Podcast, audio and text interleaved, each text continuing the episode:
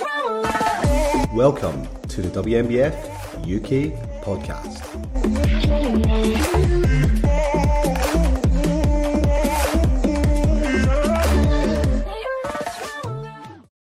Hello and welcome back to the WNBF UK podcast with me, Sarah Glanville, as your host. Today we are joined by our newly crowned WNBF UK Men's Physique Pro and Men's Physique overall world champion, Charlie Brisbourne. How good does that sound, Charlie? yeah, it's st- still weird. Actually, I've literally got my. Uh, yeah. I've got it next to me in the gym to remind me. My, my pro card, you know, the big plastic thing that Yeah. they gave. me. I've got that in my flat still, and uh, I need to get a frame for that to put it somewhere in here yeah. to remind me every now and again. when you need a reminder on a hard set. Um, it's an absolute stormer of a season last year, Charlie. Has it sunk in? Yeah. There's days where it does, and there's days where it doesn't. Like it is a a mad thing to to get your head around. Like it was a a crazy crazy year all in all, and like I mean, even going to the worlds, like I definitely had the attitude of well, I've never had the attitude of I just want to turn up and just make the numbers up. I do want to go out there to have the intention of trying to win, Yeah. but at the same time, you don't go expecting it to happen. Yeah. And I mean, to, to get the overall as well, like I, I'm pretty sure when they called me back for the overall, I've still got like a mouthful of peanut butter and jam because I wasn't even sure I was meant to be going back on stage again. I didn't Yeah. realize it was an overall. Um, Yeah. But but yeah, it, it was a, a crazy year, and yeah, i it sinks in more more and more each day each day, I suppose. Yeah. Yeah, I think it's probably something that is sort of the dream season almost. Like you've imagined that this possibly could be an oppor- could have happened at some point. But yeah, when it actually comes to reality, it takes a long time for that to to sink in. Mm, Um. So we've got so much to get through today. Um, we of course need to deep dive into all into your incredible season, But- and I think our listeners are going to get so much from like how you got to through to that season as well, like the journey through prep, as well as all the glory at the end. So I think a really good place for us to start is for you to talk us through what your 2022 season looked like. Yeah, so I mean, I wasn't going into 2022 with the intention of of stepping on stage, if I'm Yeah, completely honest. Like I've done it a lot over the years. So like my first competition was back in 2014, yeah, back with UK BFF when I wasn't even aware that kind of drug tested shows were a thing. I wasn't even aware people were taking drugs and competing, to be honest, back then.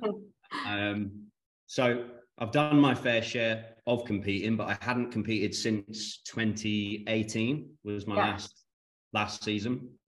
And really all that happened was I'd kind of started trimming down for a holiday to, to Ibiza in June of last year. And that was for a client's wedding, actually. And I'd got part way through that, lost a few kilos. And to be honest, that was when I first, I think it was, I think it was Harry Ranson, actually, the men's Yeah. physique guy who won the the worlds last year. I came across a post he put up of like um the the British WNBF show and then him going and winning the worlds. yeah, And that was kind of the first bit of awareness I'd had of the WNBF doing anything in the UK with with being out of competing for four years Yeah. or so. And I kind of I looked at the results and I looked at kind of the, the winning physiques and, and everything that was going on and thought, well, actually, like since the last time I'd stepped on stage, it looked Yeah. like men's physique had moved on a little bit in the yeah, physiques were a little bit bigger. You could get away with being uh, a bit leaner. Whereas the last time I'd stepped on stage as a, a natural men's physique guy, I was actually kind of penalised for looking a little bit too bodybuildery. yeah, Um, so that's when I then kind of came away from it, went into bodybuilding for a little while, and then kind of left that where it was because really I preferred doing men's physique if I'm being completely honest to Yeah. bodybuilding. Um, so yeah, I'd seen the results and went out to Ibiza with the intention then of continuing kind of dieting whilst I was in Ibiza, and kind of just thought, well, at that point, I think the the supernaturals were about six or seven weeks away yeah, it wasn't long, but like I say, I'd already started kind of a cut down. and I knew knew I'd maybe got five kilos to lose. Yeah. I knew I could do it. It wasn't fun going to Ibiza necessarily and counting calories and yeah. Being the being the driver, but you do what you got to do uh, if, you, if you want to win. Um, and then yeah, obviously the the British came around where I mean it was a great show. I mean probably one of the best.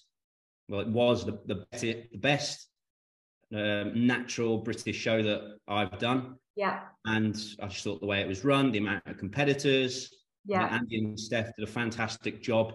Um, I'd had a bit of conversation with them beforehand to kind of get a bit of guidance from them in terms of whether I would kind of suit the category or whether I was kind of wasting my time and I should go into the bodybuilding. Yeah. So they were very helpful with some direction there. Yeah. And then, yeah, it was a really competitive show. Obviously, at the British, I came second to, to Dave. Yeah. Um, and it was good to obviously then meet him. And it was quite good to kind of come away in second place to then kind of think, okay, well, if I'm going to go to the Worlds, then I'm going to have to up my game a bit because yeah. I'm going to try and win the Worlds, but you've not kind of won the British, then you know there is some work to do. Totally. Um, but it's quite a nice position to be in where you, you you're the one that's kind of hungry to do a little bit more rather than the person that's being chased, I suppose. Yeah. But absolutely. Then yeah, there was six weeks obviously in between the British and the Worlds, and yeah, the, the rest kind of is history, and yeah. it went better than I could ever have imagined.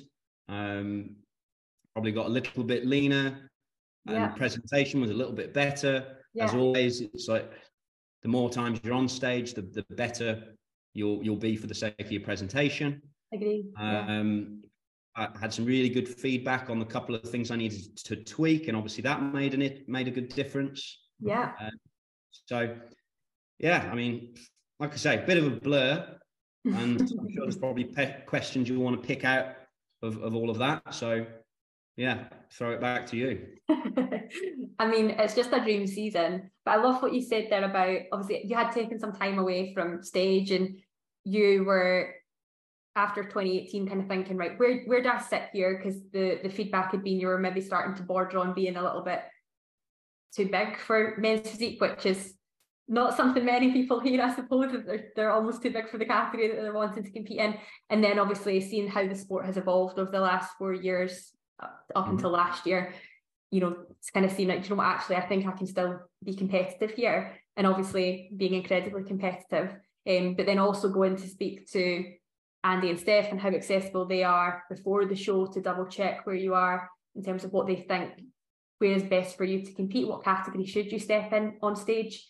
Um, is men's physique still right as you were hoping it would be? Um, and that's great. That's a, a tool that more people should probably take advantage of. Like the guys are very, very accessible.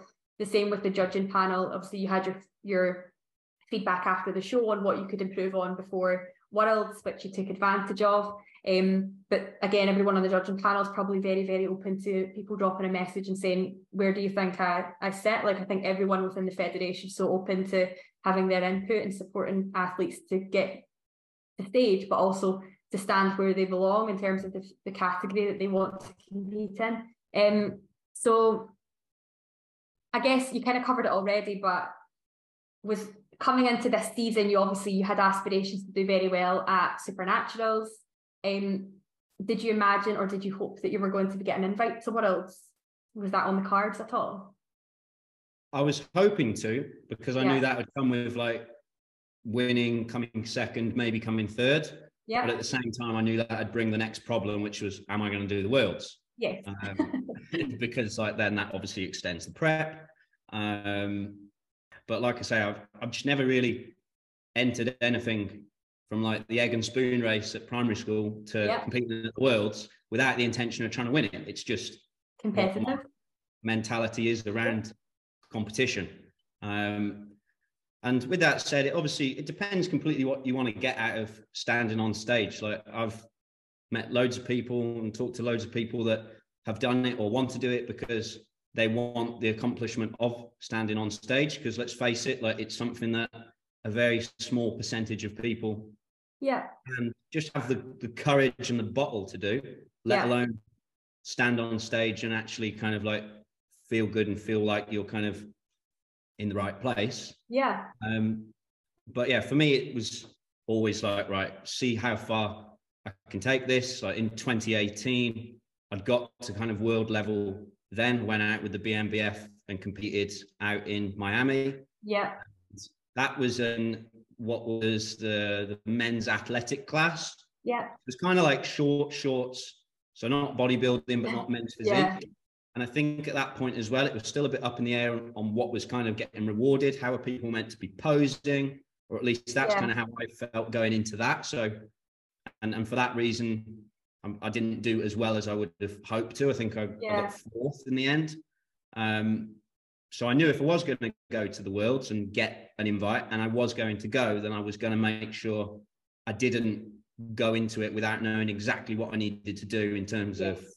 ch- changes to my physique, if they needed needed to be any presentation, because it's the presentation side of things that, especially where, well, it doesn't really matter what the category is, to be honest. Like, if you don't get the presentation right, then it doesn't matter if you're the biggest guy on stage, the leanest guy on stage, like you've got the best abs. None of it matters Yeah. if you You're present badly Yeah. and that's the male categories, the female categories. It can make all the difference. And I've seen some, some guys with fantastic physiques over the years kind of not place as well as they should or feel like they could have if uh, they just got the presentation right. Like, that's why I went up to, to Sheffield, met Josh, one of the other British pros, went through posing with him. Um, like I say, had a little bit of guidance from from Andy and Steff in that realm as well, because it does change from not just category to category, but uh, federation to federation. What Yeah. federations want and how they want you to present on stage. So that that was something that I knew I needed to work on going into the worlds, Yeah. um, and it obviously made a, a good enough difference to obviously get the result I wanted. Yeah. I, love that I love that you're competitive. Um I think that when you talk about people wanting to step on stage and having for the experience, I, I think everyone who steps on stage in bodybuilding has some element of competitive spirit. Like I think that just it's the sort of the sort of sport that you have to have a competitive edge. I love that you're always competitive. I personally I think for me, it was a lot about managing my mindset because I am super competitive, but I didn't want to feel disappointed. So I was very much telling myself I was taking part to have the experience. But I have a lot of respect for people who are just like, you know what? I want to win and I want to do well. And that's that, that's what drives you and that's what gets you through the hard days on prep, if that's what drives you in the gym to keep pushing on the days that even in off season that are tough. Um, I think that, that that's a fantastic sort of way to think about it and a fantastic sort of driving force. Um, I also love what you said about doing your research and understanding what the federations want from you to be able to do well on stage, especially with that competitive element um, in your mindset. You know, it's so important that you do your research and it's so important that you invest the time, not just in prep to get onto stage in condition and with the right musculature, but also to present yourself well. And I think that goes back to people feeling like they belong on stage. If you know what you're walking into, you know what's expected of you, you know what the poses to look like and how you're to present yourself and what's coming next because you've done the research. That in Mhm. itself gives you a sense of belonging on stage, I think. Um, so yeah, um, I mean, obviously all that hard work totally paid off for you. Um, pro pro card and overall titles, not one to sort of shy away from. That's incredible. Um, but the pro card and the overall title weren't the only titles that you achieved last year, Charlie. You became a dad as well, didn't you? Yeah, that was one of the other trophies. Absolutely. so there's loads for us to get onto on this topic because I don't imagine that prepping with a newborn is the easiest way to do it. Um, so you said that you were going through your holiday um, diet to go to Ibiza, and you decided at that point you were thinking you might step on stage. So so how did you decide that 2022 was the year that you were going to return, apart from just kind of getting back into shape over your holiday? Hmm.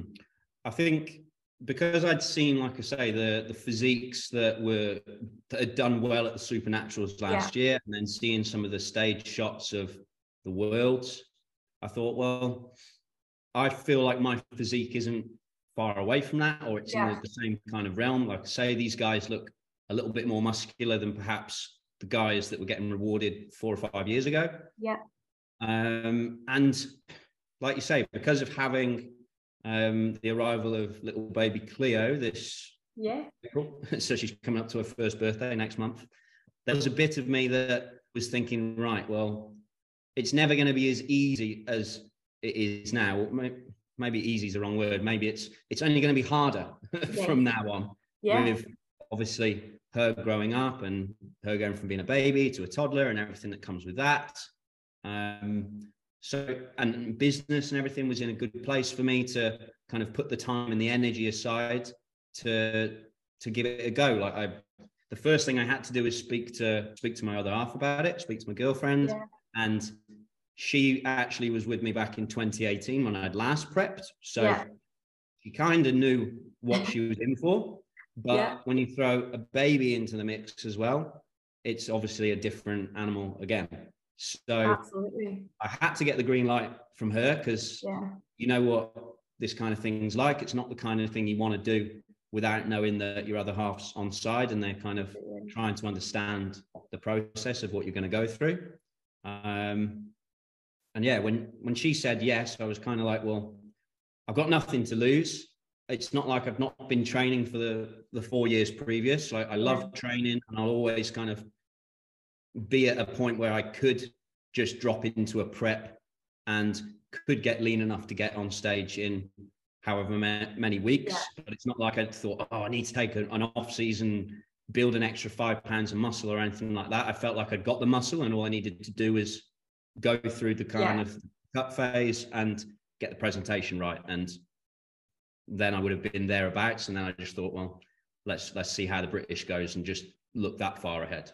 Yeah, I love that. And yeah, totally. You need to get your buy-in from your other half. I think if you're if you're prepping, they're prepping with you to a degree because they have to go through all of the mm-hmm. the roller coaster that is prep um, beside you.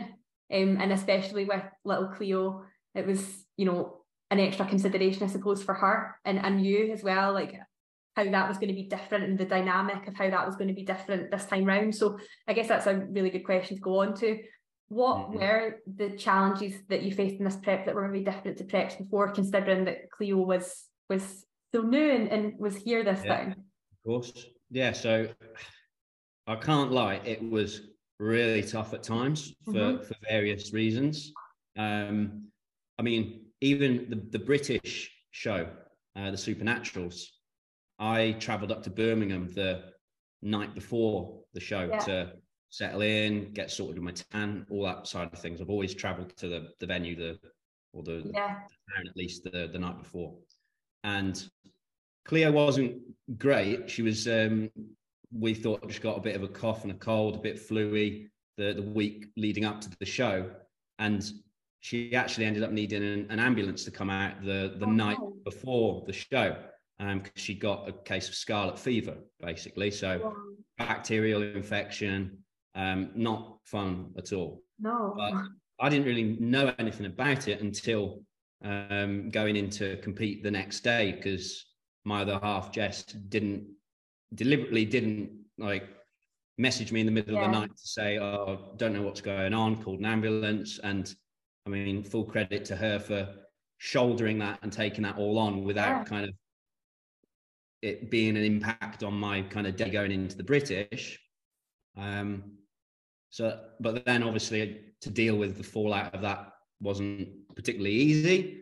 Um, and just kind of, you get to the stage in prep where doing anything but kind of work and training is hard. Yeah. Like whether that's like, and, and anything extra physical as well. So it, for me, like I can remember specifically like avoiding like holding her any more than I had to because I yeah. almost didn't trust myself to yeah. be able to contain her because she was getting bigger and stronger and wriggling yeah. around.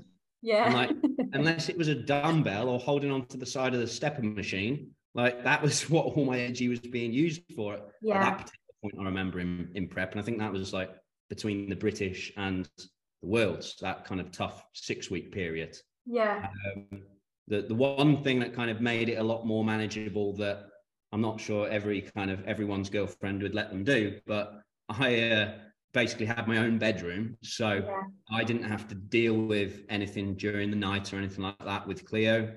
My other half, Jess, she took all of that on, and it just then it made the difference for me in terms of just making sure I was as well rested as I could be, so that I could then go into the next day, do what I needed to do work wise, do what I needed to do training wise. And unfortunately, it still meant by the end of the day I was knackered and I didn't have any any energy left for for those two. Yeah. but that is kind of that's the issue with prep. You kind of if you're going to get the best out of it, you tend to find that you've got you've got energy for like any kind of two of three things, and the three things are right your your work, as in like whether you're a PT or a coach like I am, or whether that's like a different career, and then you've got your actual training, and then you've got kind of your your family, your social, your your friendships, and whatever. But obviously, the two things you really need to kind of maximize to make sure you, you do what you need to do is the training and the, Yeah. the nutrition side of things. And obviously, you need to keep a roof over your head and feed your family. So your Yeah. work's got to take priority as well, which Yeah. unfortunately means the uh, the thing that loses out, and it was the thing that obviously then lagged for me was having the energy and the attention to be the best I could be for the sake of my other half and for Cleo. Yeah. But for for Jess, kind of seeing the the way 2018 went with with prep, she she kind of half knew what she was in for, but Yeah. it was definitely a different ball game with having a uh, a little one because it's just another thing that requires your your attention, your energy, and your love. And quite frankly, you don't have a surplus of that No. when when you're deep into prep, and that's just the the reality that people people need to know if they're kind of considering getting stuck into a, a prep and trying to be competitive. Yeah, absolutely. And I think for for me, like my my, experience on prep was exactly as yours was, and me trying to imagine doing that with a young a young family, I, I can ima- I can only imagine like the, the additional challenge because it's exactly what you said. Like as you're getting leaner and as you're getting closer and closer to stage and you're getting more and more siloed on that show day and, and pushing towards it, it is that things do fall away. And it, as you say, it does tend to be the social element of your life. Mhm. Um, it sounds like Jess is an absolute saint. It sounds like she's been probably a huge factor in the success that you had last year, being able to understand what was coming, I suppose, and also be open to how that, that was going to be new for both of you with that with with Cleo being there and the dynamic although she had an understanding of what it was going to be like from 2018 that there was probably going to be stuff that she was going to have to pick up for you to support with Cleo so that you could achieve your own ambitions with competing um I mean, when you got the invite to Worlds after Supernaturals, you kind of said before it was deciding whether you wanted to go.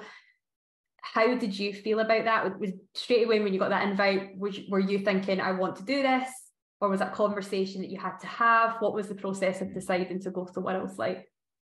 Well, I knew straight away that I wanted to do it, Yeah. but again, it had to go back to the jury and see how it was met because I Yeah. would for for especially for how stressful that British show was Yeah. with Cleo having scarlet fever and whatnot. I could have completely understood if if if my girlfriend had said to me, "Look, it's been a bit rough. I can't imagine another six weeks of this," and Yeah. she kind of said, "It has been rough, but at the same time, I don't want you to ever kind of look back and think, what if? And I had a similar conversation with my stepdad about it, and Mhm. he kind of reminded me of uh, a golf. I think it was a golfing competition that he missed out on going Yeah. to go, to go and do when he was probably my age. Um, that was a really good opportunity for him, and he still looks back now, like 30, 35 years on, and says he wished he had gone. Yeah. And I mean, I've always tried to live my life as much on the basis of I, I don't mind so much regretting doing things as much as I re- I really don't like regretting not doing things. Yeah. Um, and on that basis, I kind of thought, well, if I can get the green light from Jess and make her kind of as comfortable as she can be with it, then I I was prepared to go full steam ahead and yeah. do the absolute best I could based on the if I'd had feedback from from the judging that was like, oh, you could do it putting on a couple of pounds of muscle here or there, then I would have maybe been a bit more hesitant. But yeah. because I knew there was changes I could make mainly around the presentation side of things, I could do that within six weeks, yeah. no problem, yeah. and bring a, a superior physique, then I thought, well, why why not go for it? And obviously I did, and I'm very happy I did. yeah. No, I, I had the same thought when I got the invite and I was literally come off stage and I was like, oh my God, I want to go to LA. And I was like, I'm gonna have to break this to Steve. Um, because diff- slightly different scenario to you. My prep had just been very, very long. So obviously didn't have a baby at home. And that was obviously the additional challenge that you guys had. But my prep had been since the beginning of January. So when I was stepping off stage in October saying to Steve, let's go for another six weeks, you can imagine his face was a bit like, oh God, okay. yeah, it's a mammoth prep. Um, but yeah, for for me, it was the exact same thing when I was like, I need to get buy-in from Steve, and it's not just a decision that affects me. And of course, I'd love to go, but um, it just goes again to say like how important it is to have the support around you. Um, because although it's you that's prepping, it's everyone in your circle that needs to pitch in and support. And it's great that it's not just Jess. You've got, you know, your like your family, your father, and saying to you, you know, like you go for it. Um, take the opportunity to to to go for it. So I think that that's fantastic, and you definitely made the right the right call. Um, I actually remember after you'd won backstage, coming backstage to congratulate you, and you were on FaceTime to Jess and Cleo, telling them all about it, and you could just tell like how much that moment meant to you to be able to share it with them, even though they weren't in LA with you. So, do you want to tell us a bit about their reaction when you won? Yeah, so it was a funny one because I think if I recall, I was speaking to to Jess and Cleo on FaceTime after I'd won the class. Yeah. Um, so won the, the medium class and your pro card. I mean, obviously they were ecstatic. Yeah. Jess had been watching the live stream for about six hours. Yeah. So, because obviously, as you know, it's a long day. mm-hmm. Any any kind of well kind of put together bodybuilding show, it's always going to be a long day. But yeah. then we've got the time difference as well. So I think for them, it was about four o'clock in the morning, something like that, maybe. Yeah. Because men's physique typically is later into the day, into the show. So yeah, they they were knackered, but very happy. Um, and then actually, Jess and Cleo missed the overall because Jess needed it to change Cleo's nappy. so she, I don't think she realized when we were coming back on yeah. for the overall, or if well, I didn't even know I was going on for an overall at yeah. that point. So she just got the stream running in the in the background and missed the the moment of um, getting the overall title. Yeah. But then I managed to speak to speak to my mum as well. She'd stayed yeah. up and watched it. There was a few few friends back home that had all stayed up and I mean, like I say, it was a long day for us, but I can't yeah. imagine sitting and watching through the night the live stream for literally like eight, nine hours or however yeah. long it went on for. Yeah, very long day. There's just so many, so many competitors, and it's one of those things with bodybuilding shows. People are always like, "What time are you on?" And you're like, "What? How long's a piece of string?" I have no idea. Yeah.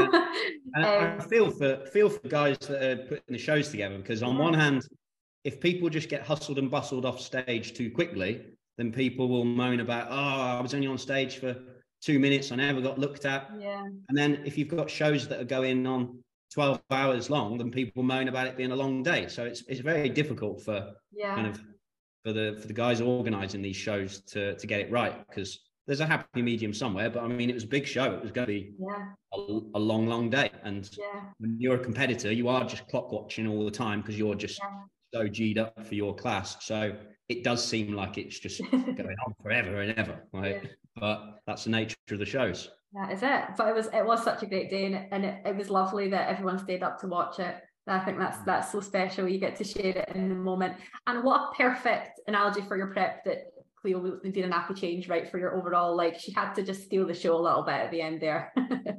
yeah, well, um, yeah, I'm seeing that more and more as she's getting older. Yeah, I'm sure. Um, so I guess that probably through the prep with the additional challenges, you said it probably found it harder than any preps that you've done before. There's probably a hundred times that you probably could have just said, you know what, not not the time. This isn't a year. Got lots going on at home. Sleep's compromised. Maybe you know your missus haven't picked up loads for you, and you're wanting to support her as well. I guess I'm really interested to understand what your why was. Like, why did you keep at it? Why was this year you were going to step on stage? Mm-hmm. So, I think with having kind of the the history I've got of competing, and I think if I was, I don't know off the top of my head, but if I was to guess, then it's probably somewhere around 15 to 20 shows I've probably done yeah. since 2014 and I with every show that you do obviously you you get a little bit more experience you learn a little bit more whether that's about the about you as a person whether that's the process of competing. Um, and obviously with all of the the track record I've got of competing I felt like I was going in as as good as I could be in terms of like my my experience and what I know about the process. Yeah. And I, in, in some ways, like I would agree with you that it has been the hardest prep, but in other ways, I wouldn't say it was the easiest, but I wouldn't say it was the absolute hardest just because yeah. of having so much of a better understanding of of myself, my physique, yeah. my training, and everything kind of around it, kind of compared to say my first first few shows.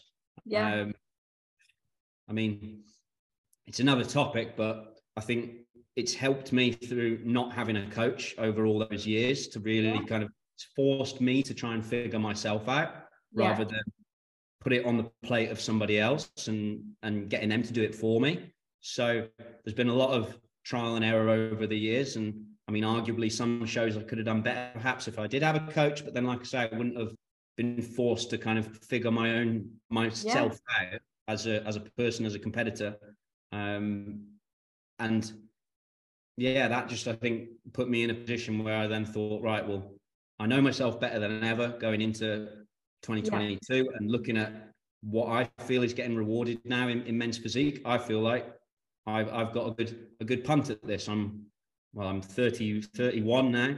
Yeah. So you can talk about like muscle maturity and all that side of things.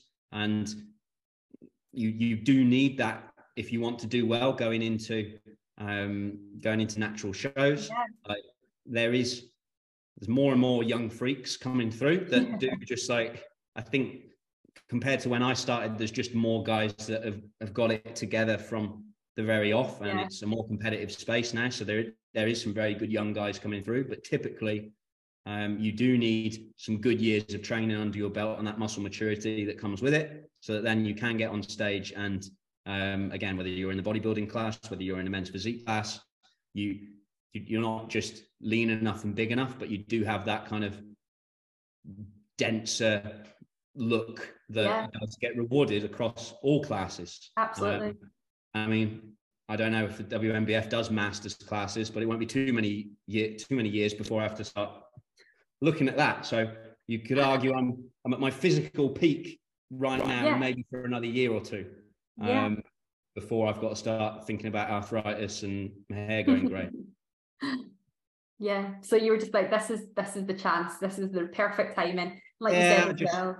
I just think the stars lined up, and like I say, if I hadn't been leaning down for Ibiza and got ahead of my diet, then maybe I would have thought uh, it's a little bit it's a step too far. And equally, if I'd been told, no, you definitely should go in the bodybuilding class. I wouldn't have felt I'd got enough time yeah.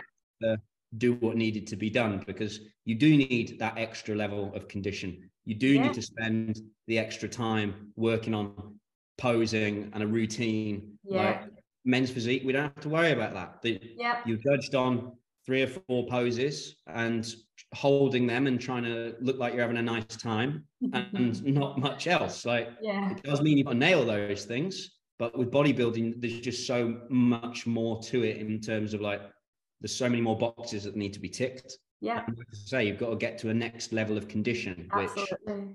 which quite frankly I wasn't and probably won't be prepared to go to again.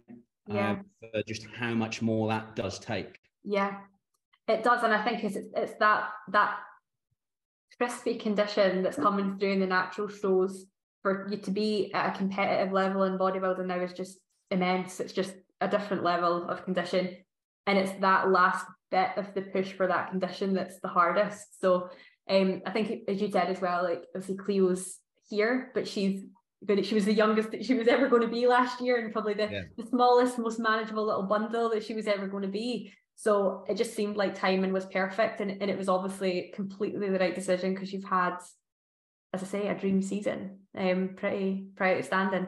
So there's probably a lot of our listeners who have families, young families, um, that would probably get a lot from you giving them a bit of advice on how to handle your prep, how to handle bodybuilding as a whole, like the, the whole training journey as a whole, um, with Mhm. with a family. What would your advice for them be? Well, the way like my business is set up, it does help that. I mean, I could probably throw a tennis ball to Cleo right now from like from my doorway into the home gym that I train clients from. I do Yeah. my own training from. So that had definitely made things a lot more practical because Yeah. obviously that cut out the time of traveling to the gym, traveling back from the gym. Um, if I've been needed for, for whatever reason, then Yeah, I'm accessible. Um, luckily, I can lock the door from the inside as well. So if I want to be unaccessible, I can be. Um, but obviously, that's something that has been amazing for for me, and it's just part of how I've tried to kind of put my life together. I appreciate not everybody can just set up their kind of gym at home to to do a, a similar thing, but I suppose the kind of the advice that would go out to anyone is you've got to you've got to look to kind of prioritize the things that are the, the most in, important. And Yeah. that that goes for like the the training side of things as well. Don't don't be fluffy with your training. Don't don't train for two hours at a time. Like maximize your training when you can train. And Sure. like really don't overcomplicate things. Like that's that's something that i see more and more. And if you just like scroll through social media and look at kind of the, the fitness scene like yeah, in a, in a lot of ways it's great that people are going to the levels they are in terms of the, the science and managing every little thing to be as optimal as you can be. Yeah, but optimal doesn't always win shows. Like i did not have an optimal prep. I i was in ib for six weeks before yeah, going to the british and all the stuff that was going on you uh, in my opinion you, you you're never going to be 100% optimal unless you live a very sheltered very mechanical caged life and you, Yeah. you can't strive for that as someone who's a, a family person or someone who doesn't want it to kind of take over their life like yeah, and but neither do you need to to be successful if you get the big fundamental things done well. Get enough muscle on your frame so that then when you do diet down you won't be underwhelmed with what Yeah. what you see. Be in a calorie deficit but don't sweat if you have a day where you're a bit over Yeah. or a bit too under. Like look at kind of your look a bit more macro look at the the week look at the month. Like yeah, still just you have to accept sometimes that things things don't have to be perfect for you to keep making progress. Yeah, and to, to get lost in the in the little things it you'll end up kind of being your own worst enemy in terms of like a a prep for sure. But then if you're just looking kind of at the, the muscle building side of things like if i'm being totally honest i've never had a structured off season in my Yeah. life. I, Yeah. I i just train in a way that i enjoy training I've managed to kind of achieve building a physique that I like the the look of based on what I was always striving for, which was like a a men's health kind of cover Yeah. model physique. That's what I always kind of aspired to when I was getting into training. yeah, And I've been consistent and progressive with it for the last what 15 years because I've enjoyed my training. It's not it's not been a chore. It becomes Yeah. a bit of a chore when you're obviously prepping and you're cutting calories and whatnot.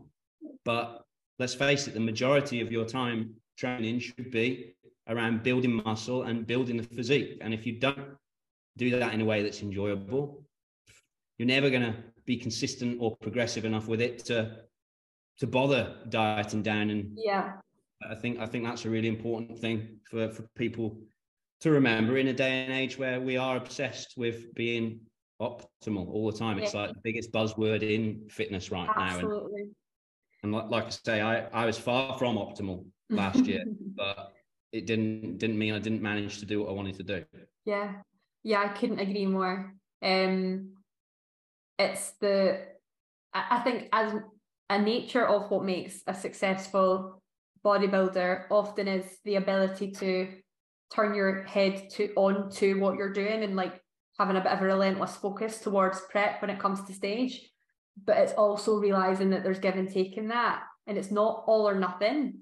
It's not like if you miss a day or you're you don't quite hit a step goal or you end up having an extra three rice cakes at the end of the day you've not broken prep you've not broken yourself. It's having that i don't know flexibility with yourself and understanding that it's not every day has to be 100% perfect. It's about consistency over time and mm-hmm. as you say like really knowing exactly what you need to achieve and focusing effort to it so like you said don't go you don't need to spend two hours in the gym if you can get your session done in an hour get it done in an hour so you can go spend some time with your family um, or get some more work done or whatever it is that you need to do but I guess setting realistic expectations that it's going to be tough and that you're going to have all these competing priorities, but coming into it with a bit of a plan of how you're going to do that.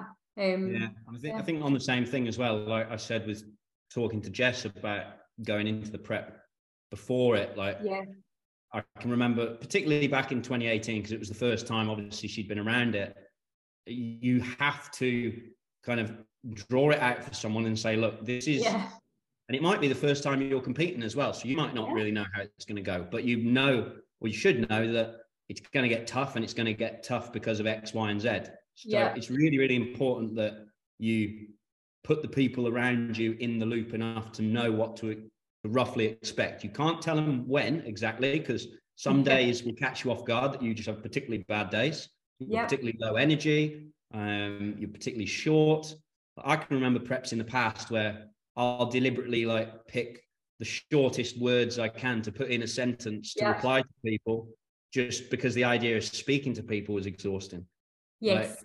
but you, you can't complain and whinge about people kind of not understanding the process if you've not kind of tried to lay it out from the start and absolutely put them in the best position to be able to to deal with you even yes. for me with clients like i i have to obviously face clients most days and to speak to them was really important and say look just so that you know this is what i'm going to be doing and make them part of the process so they kind of they feel like they're on the journey with you yes. is a, a really important thing because otherwise they're just going to think like you don't like them all of a sudden or you're having a bad day or yeah they're going to think it's it's them and yeah quite frankly like they have to be a priority if that is your in your job because like Absolutely. without them you're not paying for any plane tickets to go to the no. world. Right? so, so yeah, your your network and the people that you are around most days, like they they need to be put in in the loop and be part of the process. Absolutely, people are interested as well, and I think that when it is this air of mystery around what you're doing and they're they're kept out of it, um, it does it feels far removed but it's just as you say enlisting them to be part of your support system letting them know what it is that's going on signposting um, and you're never going to always get it right and there's going to be days that, that are hard but trying to you know have a little bit of self self reflection as well like I find myself quite often being a little bit short and then having to go back and saying to Steve look I'm just tired I'm having a bad day but keeping people in the loop I suppose and keeping people on on your side and they know what you're doing, they buy into it. Yeah, with clients, with one-to-one clients, it definitely helped give them some perspective as well. When I'm just asking yeah. them to like eat a bit less chocolate, yeah. when they see the the depths you've got to go to to yeah. do what you do, they look at what you're doing and go, actually, it's not that bad. what he's asking me to do. Yeah. I've only got to get my steps in and go to the gym a couple of times a week, but yeah, it could be worse could be worse. Um, yeah. that that's brilliant. I think that's really really helpful advice for for people trying to balance that. Is there anything specific? Um, we've also got our first timers show coming up. There anything specific advice wise that you would have for first time competitors? Yeah, so we touched on it a bit already, obviously, but the presentation side of things yes. is everything. Like, if if I had got on stage at the the British show and I hadn't of sought out the advice that I needed in terms yeah. of getting my presentation right, I would not have come in the top three. I would have not got an invite to the Worlds, and yeah it would be very easy after competing however many times I've competed to have gone into that show and gone, oh well, I've I've competed before. I know what to do. Yeah. I've done men's physique. I know what to do. Like, but it's not the reality. Like you, the these shows from federation to federation do vary the criteria. The whole, well, all of the classes have evolved since I very first started competing. Yeah. So it is important that you do get in the loop of understanding what is required from you in terms of your presentation and especially if you're a first timer because i can almost guarantee that any first timers show if you just get on stage and know how to present yourself you'll be in the top half straight away because so many people do go to these shows and haven't got scooby-doo. They'll watched a, a youtube video of, of an american men's physique show and think okay well that's how like Brandon Hendrickson or um, Jeremy Buendia posed in 2018 or 16 or yeah. whatever. And that's what I need to do. Yeah. Ryan Terry looks great when he puts his hands behind his head and tenses his abs. I'll do that pose. Like, well, if it's not in the criteria, you'll get marked down for it. Marked down, yeah. So, yeah, if you're a first timer and you're looking to compete, that is huge. But with that, obviously, then I I can say there's pros and cons to having a coach going into into a show. Some I've kind of alluded to already in terms of like learning yourself and your your own body, your own physique, your own yeah. brain. But there is a lot to be said for getting around people that really do know what they're doing and have done it, even if that's just for the sake of, well, like what I did with like I did a a, a video um, posing kind of tuition session with with Josh Croggan Again, yeah. men's physique pro. He'd got his pro card the year before. He'd won the British. He'd come third at the Worlds. Yeah. Who better for me to kind of speak to about, well, what do I need to do? Yeah. Uh, and you've got to seek out the right advice in in that side of things to really kind of give yourself the best chance to turn up on the day and give yourself the, the best account you can. And even with doing that, like I did, there was still things that after that competition was like, okay, I could have done better if I did that. Maybe if I tweak this. So there's, there's always going to be stuff to learn. There's always going to be improvements yeah. you can make. But a lot of that comes from like seeking out the right opinions from the right people. Maybe yeah. you do have access to someone you trust to fully coach you.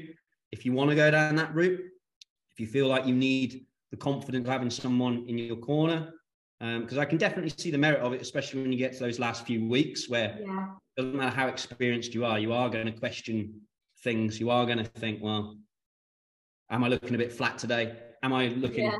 too lean? It doesn't matter who you are, you will experience that in those last few weeks.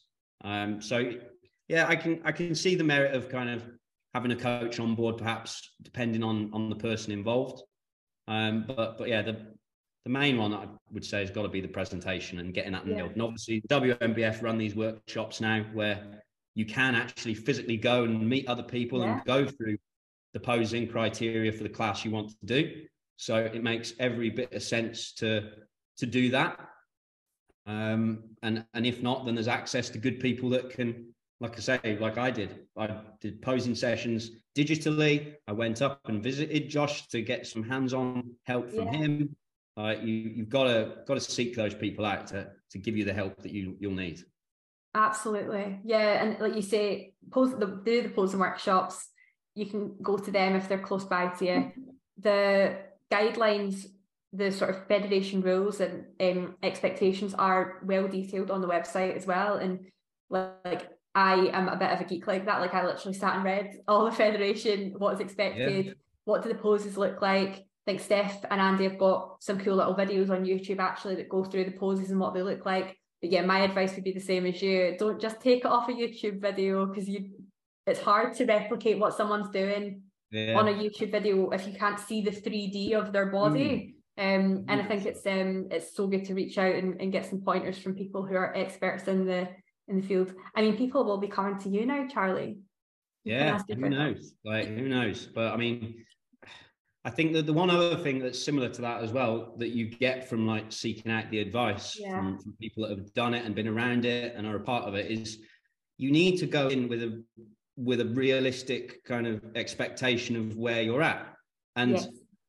if you're surrounded by yes people and your mum thinks you've got a great physique and you'll do well, that's not necessarily going to be the best kind of best grounding to go in with realistic expectations into a show. You like I say, we said it earlier in the in the call, like you might want to just step on stage because you want to say you've done it and not many people can do it and great well done like let's face it like if you ask most people what their worst nightmare is it's waking up and standing on stage in their pants yeah. in front of a load of people people have a lot yeah it, yeah it's a real cliche nightmare yeah.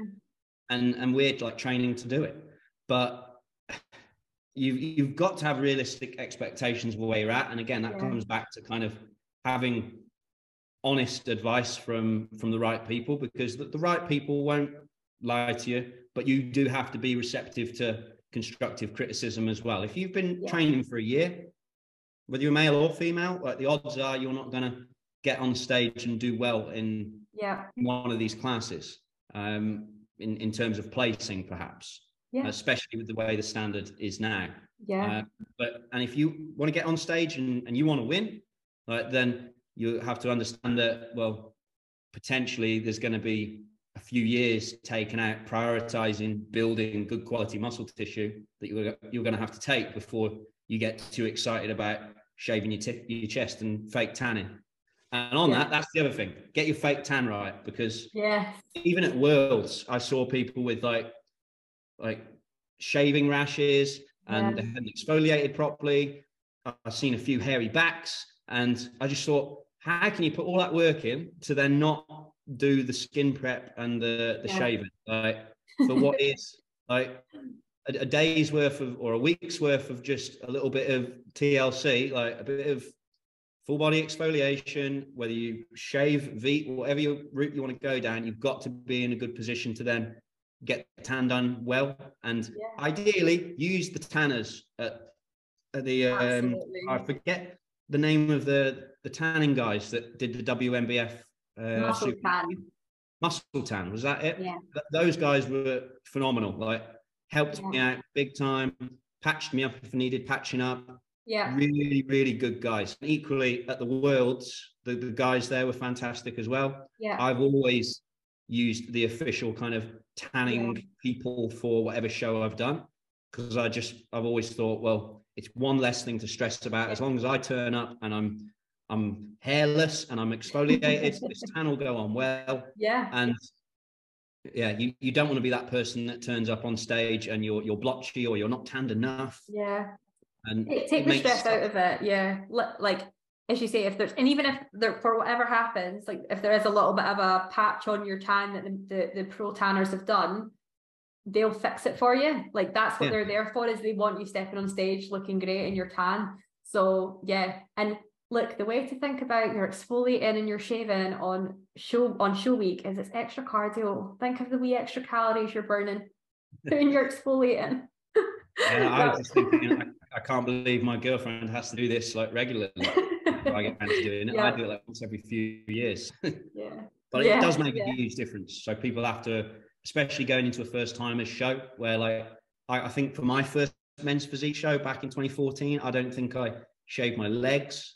Luckily, I'm very fair, so you wouldn't really know I didn't shave my legs, but I just didn't know it was a thing. Right. But ultimately, the the more hairless you are and the better your tan is, the the better your muscularity is going to appear. Yeah. And yeah, like in the same way as the posing, sometimes the person who is the leanest and the biggest or the most aesthetic on stage, it's completely ruined by either bad posing or a, a tan that's just melting off them. Yeah, just comes down to what we're saying about being prepared, doesn't it? So just speak to people who've done it. If it's your first time, there's so many people out there, especially within the community at the WNBF, who'll be happy to give you some tips to tell you what to expect, whether it's posing, whether it's skin prep, your tan. Um, and there's loads of advice that the Federation put out through their social media as well around the different things that you need to consider. So just take advantage of everyone who wants to help and, and get yourself prepared and as ready as possible, I suppose. Yeah. yeah. On that note, if anybody does want my input on anything, I'm more than happy to answer any kind of messages through Instagram or email. I don't prep people to compete. Like it's never been my speciality within what I do yeah. with clients. I personal train and coach. I, I can I can be my own client, but I can't imagine anything worse than having 10 clients that want to all get on stage and yeah. knowing what goes into that like full yeah. credit to people who do prep those kind of clients and work with them but but from a kind of from a standpoint of what I actually work with my clients are more lifestyle clients yeah busy busy guys um, a few mums that I work with in person um, but I'm absolutely more than happy to give out advice for free. If people do want to drop me a message about anything, then more than happy to. And equally, if they do want to work with somebody to help them, then obviously I've got some good contacts that I'm more than happy to put people in contact with if that's what they want. That's fantastic. We'll have your Instagram um, listed in the in the, the show notes, but also on the YouTube. It'll be underneath your face right now, so everyone can reach out to you. Um, fantastic. So thank you so much, Charlie. Um, that's been such a great episode. You know that I can't end today's episode without going through the quick fire question round with you. So I'm going to ask you 10 rapid fire questions. I need you to answer instinctively the first thing that comes into your head. Are you ready? It's dangerous, but yeah, go. Yeah. So cream of rice or protein oats? Protein oats. Post chill meal of choice? Ribs. Lots of ribs. Oh, I love ribs. Okay, pump or stim pre workout? Pump. High rep range or low rep range? Mm, high. Steps or Stairmaster? Stairmaster. Free weights or machines? Oh, free weight. Yeah, free weights. Are shows won from the front or won from the back? Front. It's a oh, big misconception. Yeah, um, off especially in men's physique because you got to yeah. have a, a, face for it and pretty teeth. All helps. Presentation's so key in men's physique, isn't it? That was yeah. another tip actually. Invisalign. If I didn't get Invisalign last last year, I don't think I would have done as well. you wouldn't have been as confident to smile. Yeah, because you do get yeah. judged on that. If you don't smile and you don't look like you're having a good time, then you you will not place well. So yeah, Invisalign and a bit of teeth whitening goes a long, long way. There you go. Charlie's working for Invisalign. He's getting commission. Um, I wish. Okay, where was that? Off season or prep? Off season. Best part of show day. You know what? I, have got a really good association with the tan. I like the smell of the mm. tan. Like there's just something about show day tan yeah. that as soon as I smell the tan go on, I'm like, okay, it's it's on now. I'm ready. Yeah. Until then, you're kind of questioning a lot of things because you don't really know what your physique 100 yeah. percent looks like till you've got the tan on. Yeah. So every time I've kind of gone and done well at a show, as soon as like that tan is set, I've I've had a look and I've gone, okay, yeah, it's on. We're we're ready. Right. So yeah, I weirdly, I like the tanning bit. I love that. Awesome. And last one, your favorite thing about being a natural bodybuilder? Well, let's face the facts. Like there just ain't very many of them. Yeah. like, in this in this day and age, like it is becoming more and more rare as kind of it's a complete podcast in itself, but like yeah. the assisted side of bodybuilding is becoming more and more prevalent. I think, to be honest, as is natural bodybuilding. Like there's more good press around it than there's ever been. But that's just kind of as fitness generally is getting bigger and bigger. Yeah. Um, but especially as I've got older and I've seen some guys maybe that have started off natural and then they get to a certain point where they then go, oh, I've I'm now going to cross over and go assisted. There is something quite satisfying about staying the course and staying on track yeah. naturally because yeah, just I, I know it, it it is there both on the male and the female side, but I can only speak from from the male side that there is massive pressures to go down that route at various points in your kind of bodybuilding journey. Yeah. I'm lucky. I was very sheltered when I started training. I was yeah 13, 14 years old, and back then it wasn't cool to go to the gym. I yeah. stuck my weights under under the bed and got them out in the evening and did it in secret. Yeah. And it was, it was a long time until I was aware that drugs were even a thing for people yeah. going to the gym.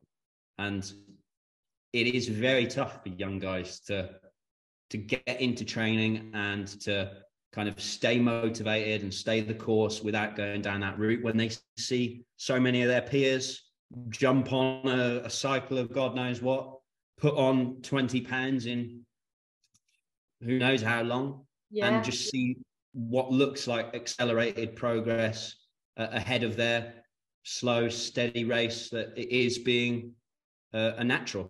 Yeah. Um, and it's it's something I'm very passionate about in in that sense. Obviously, it's why why I do what I do. It's why I encourage, like I say, people to to message me if they've got questions because I, I think it's really important that guys and girls do kind of put out their experiences and all the positivity that there is around staying natural and everything good that yeah. comes with it because it is kind of a a route that has a lot of potential pitfalls if you go down the other route and let's face it most people don't actually want to get as big as yeah the majority of the guys that go assisted and go kind of to the level of, of competing they yeah. do just look like they could stand on the front of a men's health magazine yeah. or a woman's health magazine. Yeah. And you don't need to take drugs to look like that.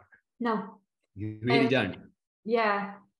Yeah, I can I completely agree. I think that there's so much to be said for people like yourself who are proud to talk about being a natural athlete and who who champion for it and I think that there's you're right, there is a lot of pressure, I think, out there from people who are potentially in commercial gyms or, you know, bodybuilding specific gyms and they're they're surrounded by people who are talking about it using um, steroids or who are encouraging them to try it.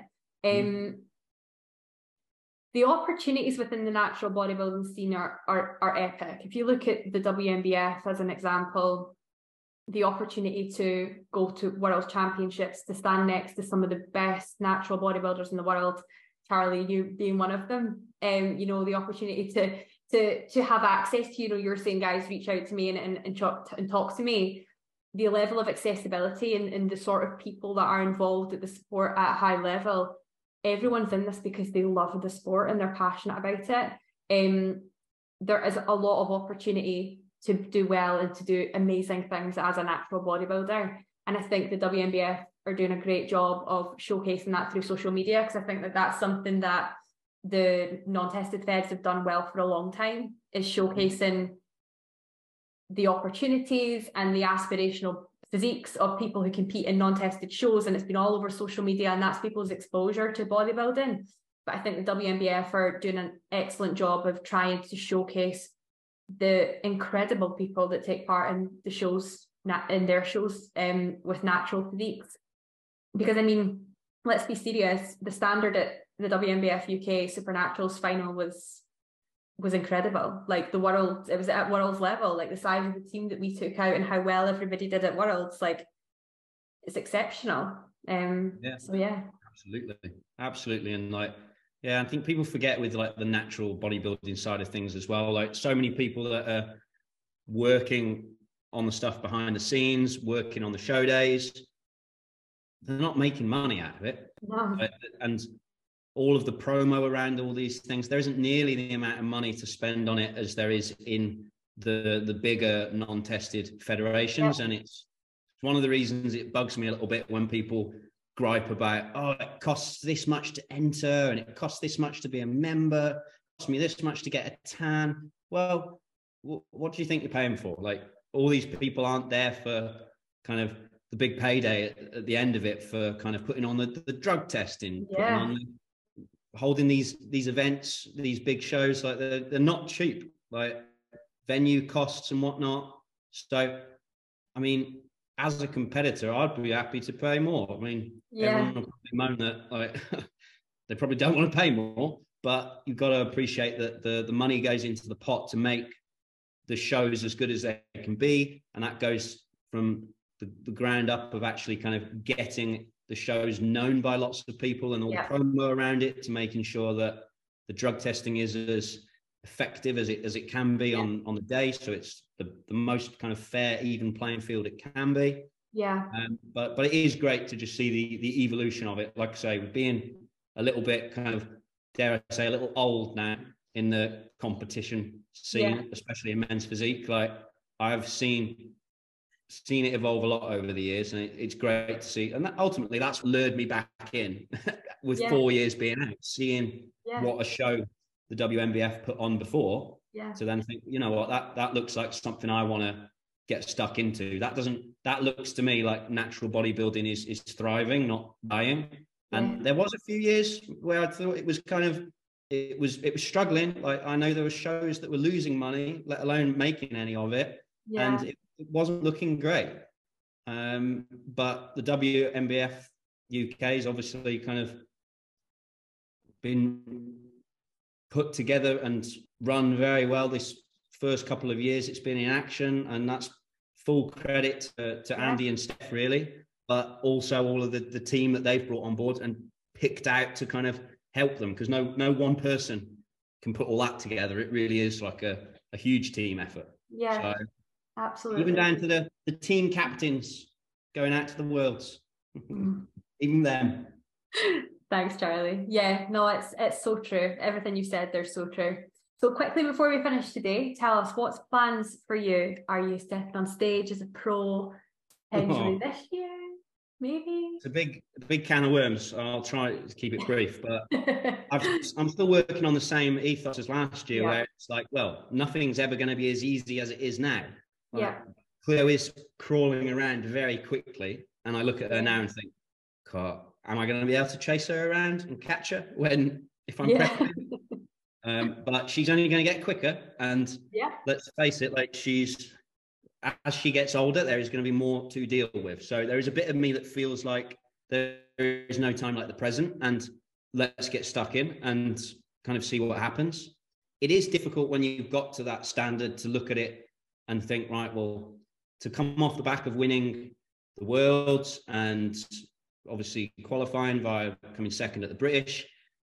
When the the standard is up there and you've kind of come from here up to here and only this much above it left, it's very hard to kind of approach it and go, yeah, I feel like there's there's, there's more to kind of there's more to gain, there's more satisfaction to get out of this. Like, yeah.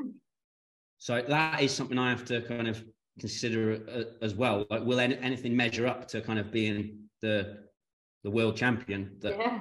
the experience being last year. Yeah. With all that said, obviously you'd have to do a um, a WNBF show before the Worlds in November to kind of qualify to be there as a pro. So there's there's a bit of me that thinks about doing the the Dubai show in August, but it's a long way from the Worlds in November a smart man would pick a show that goes very close to that Worlds, yeah. which would potentially be the Germany show. Yeah. Um, but again, that's all based on if you're intending on attending the worlds. Yeah. You might just want to go do one show. Did yeah. it dip your toe in being a pro, seeing how how it falls, and then kind of revisit it another year? I don't yeah. know. So I'm I'm probably going to give myself until the end of next month so the yeah. end of April, because then realistically, if I was going to kind of compete, I would need to start putting some plans in place. And again, I'd have to go to the boss and get the green light from green her light. on whether it was going to happen. She has said that if it was to happen, then this year would be better than any other because if if we're kind of fortunate enough, then there, there may be uh, a point in the next couple of years where Cleo has a little brother or sister, and then that would be absolute hell Yeah. trying to prep with two of them. Um, yeah. so th- there's to look at. options. There's options, Yeah. which is nice. Like it's nice to to have the options, not feel like oh, I've got to do this specifically or that because of X, Y, or Z. Yeah. So I'll, I'll take another month, and then Yeah. You'll you'll be you'll be one of the first to know. Oh, I'm excited to hear. Um, we just need to work on Steff and Andy. There's enough of you men's physique boys and pros That's in the British the. UK to do a British, I think. But that's just my humble opinion. Um, but you know, over the next couple of years, as the as more pros are crowned in the UK, we'll hopefully be able to start delivering on that. Um, I know that there was a little bit of chat about whether we could they could try and see if they could make that work this year, but I don't know if that's going to happen or not. Yeah, Um, it, it would be very tempting because you do have the issue. Obviously, if you go and compete as a pro at the moment, you've got to go abroad, and Yeah. that takes with it kind of you've got the cost element, you've got the time. That means for me time away from obviously my family, time away from clients. So it's a it is a big commitment, and then potentially if you're going to do it again to then go to the worlds, It's a lot. so it's a there's a lot at, at stake once you kind of go and decide to do it. But yeah, if, if they decided to do a, a pro show this year, then that would give me a headache for yeah, UK show. But I know the the boys that uh, that could do it in the UK. Um, I mean, I think David signed that piece of paper quicker than quicker than Oh, anyone. God. He, Yeah. he- I know he's pushing hard for wanting a uh, a British show.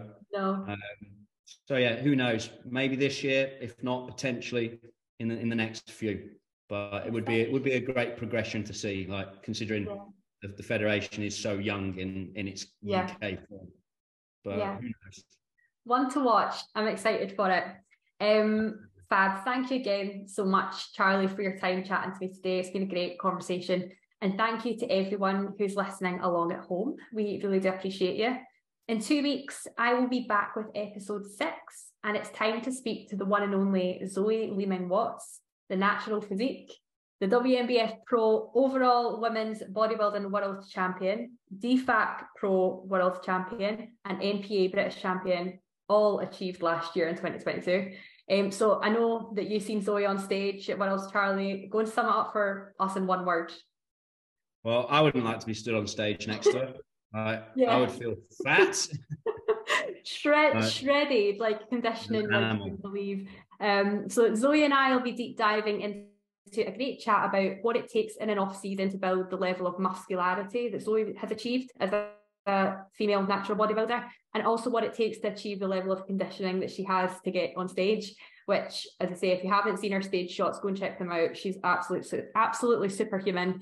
Um, Zoe is a serving member of the military, so we'll also explore how this impacts her bodybuilding. So I'm really looking forward to that one.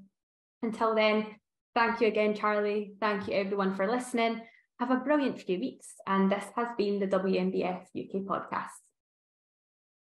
Check out CNP, our sponsors, and sign up for our events at WNBFUK.com.